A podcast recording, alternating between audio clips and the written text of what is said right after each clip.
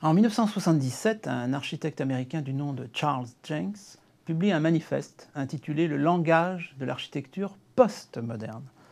Le livre fait du bruit dans les milieux professionnels, mais aussi au-delà. Il lance surtout une formule réutilisée dans d'autres milieux, dont la signification élargie définit une fin de siècle, mais aussi le début d'une autre ère. Post-moderne, une sorte de contestation de la contestation. On retourne contre l'avant-garde ses propres armes. Certains retours en arrière, incontestablement, peuvent être qualifiés de post-modernes, mais d'autres sont des libérations d'un carcan moderniste. Ce qu'on pourrait appeler la révolution de 1975, terme qui n'est pas encore canonique, permet de résumer tout ça. Pour la comprendre, il faut revenir à ce milieu des années 70, vous l'avez vu, où sur le plan politique se manifeste une sorte d'épuisement du modèle révolutionnaire classique avec l'émergence de la révolution islamique, parmi d'autres. Sur le plan économique, l'épuisement du modèle des Trente Glorieuses.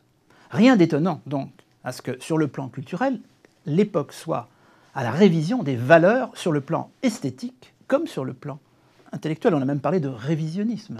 Révolution de 1975, ce n'est pas une notion qui est complètement admise, mais je l'utilise ici pour faire toucher du doigt la nécessité de commencer à périodiser le plus difficile qu'on puisse périodiser, c'est-à-dire pas seulement le plus proche, mais le moins précisément datable.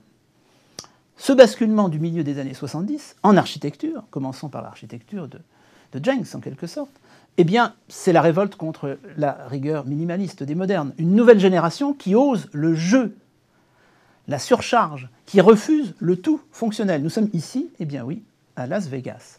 Le fameux Caesars Palace, qui n'est pas simplement connu pour sa fameuse salade, que l'architecte Robert Venturi, non sans provocation, va donner comme modèle à ses contemporains, en leur disant Mais vous qui vous intéressez à la modernité, regardez donc Las Vegas pour comprendre notre avenir. Et du même mouvement, on assiste en art à une série de retours. En musique contemporaine, retour à la tonalité. Au cinéma, de la même façon, retour à des formes plus classiques après euh, la ou les nouvelles vagues. En fait, il s'agit moins d'ailleurs de retour à, d'une mode rétro, on a parfois dit dans les années 70 aussi, que d'un éclatement des systèmes de référence. Contrairement à l'entre-deux-guerres ou aux Trente Glorieuses, le mouvement culturel à partir des années 70 n'oppose plus clairement ancien et moderne, on a plutôt affaire à une juxtaposition de familles, d'écoles. Certains sociologues parleront d'une culture de tribu, combinant à la fois des choix qui sont parfois d'ailleurs radicaux et une plus grande autonomie de fonctionnement. Rien de plus significatif, à l'instar de ces grands ensembles euh, que nous avons vus se construire, que la décision prise ici et là, à partir des années 70, d'en détruire certains. Et ce grand ensemble que vous voyez sur la photo, en voie de destruction, et nous l'avons vu euh, se construire, c'est le grand ensemble de Prit Ego à Saint-Louis, Missouri. Hier, on les voyait comme des remèdes, par exemple au taudis, euh, aux dérives sociales. Maintenant, au lieu d'être un levier de promotion sociale, on les accuse de créer l'exclusion, d'entretenir l'exclusion. C'est un retournement impressionnant. C'est une assez forte image, cette destruction de Prit Ego, il y en a eu d'autres, d'une démolition plus générale, plus symbolique, celle des maîtres à penser de la modernité précédente. Marx, Freud, leurs disciples, deviennent des maîtres penseurs, des machines à penser, c'est beaucoup plus péjoratif, soumis à une critique de plus en plus radicale. Des voix longtemps étouffées se font entendre. Publié en russe et en exil en 1973, L'archipel du Goulag d'Alexandre Solzhenitsyn rencontre un public mondial grâce à sa traduction française en 1974. La même année, le sinologue belge Simon Leys, jusque-là inaudible, est écouté quand il dénonce les ombres chinoises de la Chine de Mao. L'année 1975 est en apparence sur le plan politique l'apogée de l'avancée communiste, la victoire communiste au Vietnam face aux États-Unis. Aux États-Unis, c'est considérable. Mais avec le recul, l'examen du terrain, de la production intellectuelle, montre exactement le contraire, le commencement de la fin de toute une culture d'avant-garde politique et esthétique. Quand le mur de Berlin tombera, en 1989, vous le savez déjà maintenant, cela fait déjà 15 ans que sur le plan intellectuel, la tendance dominante, on appelle ça parfois l'hégémonie, aura changé d'orientation. Du coup, cette chute du mur va susciter des interprétations qui prophétisent à quoi? Le triomphe définitif et universel du modèle libéral. On parle de la fin de l'histoire. C'est une formule qui est empruntée à Hegel, philosophe, vous le savez, du 19e siècle, disons, romantique, mais empruntée à Hegel, reprise en particulier par un essayiste américain, Francis Fukuyama. La suite des événements invalidera la prophétie suivant laquelle, effectivement, l'histoire maintenant n'avait plus de sens. Le sens était trouvé, c'était le triomphe du libéralisme. Le libéralisme triomphant reste en effet une pensée économiste, internationaliste, comme le marxisme au fond. Les années suivantes vont permettre la redécouverte de l'importance des dimensions culturelles, pourtant présentes mais un peu occultées.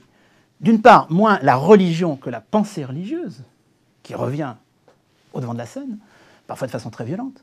D'autre part, moins le national, l'identité nationale, que l'identité culturelle.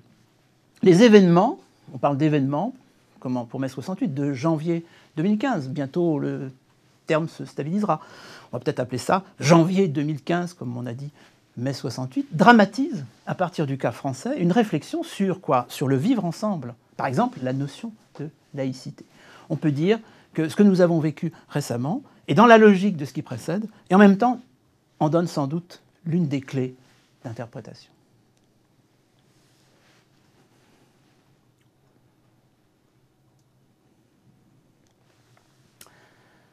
Terminons à la fois ce dernier cours et toute cette série par une réflexion sur la clôture du XXe siècle.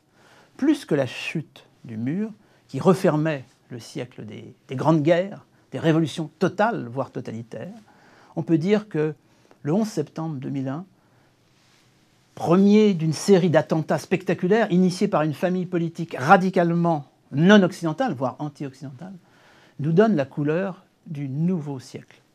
Plus que le commencement de la fin, la fin de quoi Du libéralisme, du progressisme, de l'Occident, etc. La fin d'un commencement, sans doute, la mise en place consolidée d'un 21e siècle dont il faudra encore attendre un petit peu la possibilité pour les historiens d'en donner la couleur, où l'initiative historique, en tous les cas, échappe de plus en plus à l'Occident, mais où l'occidentalisation progresse dans les sociétés, par exemple sur le plan démographique on ne le met pas tellement en avant, mais actuellement, le modèle démographique occidental est en train de l'emporter un peu partout, y compris en Iran ou en Chine, où la guerre est moins grande, comme en 18, 1918, ou en 45, 1945, que diffuse, guerre de guérilla, guerre civile latente, larvée, où la révolution est plus dans les mœurs que dans les institutions politiques, où la croissance des pays émergents est la condition de la crise de certains autres. Janvier 2015 apparaît alors une forme de 11 septembre à l'échelle française, sur fond de crise économique et de repli identitaire. Les historiens de l'an 2100, s'il y en a, diront ce qu'il en aura été des défis les plus généraux sur les trois terrains essentiels de l'écologie, de l'économie, de la culture, de ces réponses apportées par les sociétés humaines. La version optimiste, elle est donnée par un certain Karl Marx, peut-être un peu oublié aujourd'hui. Je le cite L'homme ne se pose que des questions qu'il peut résoudre. Fin de citation. Mais Marx n'était pas un homme du XXIe siècle, mais du XIXe siècle. C'est ça aussi la périodisation.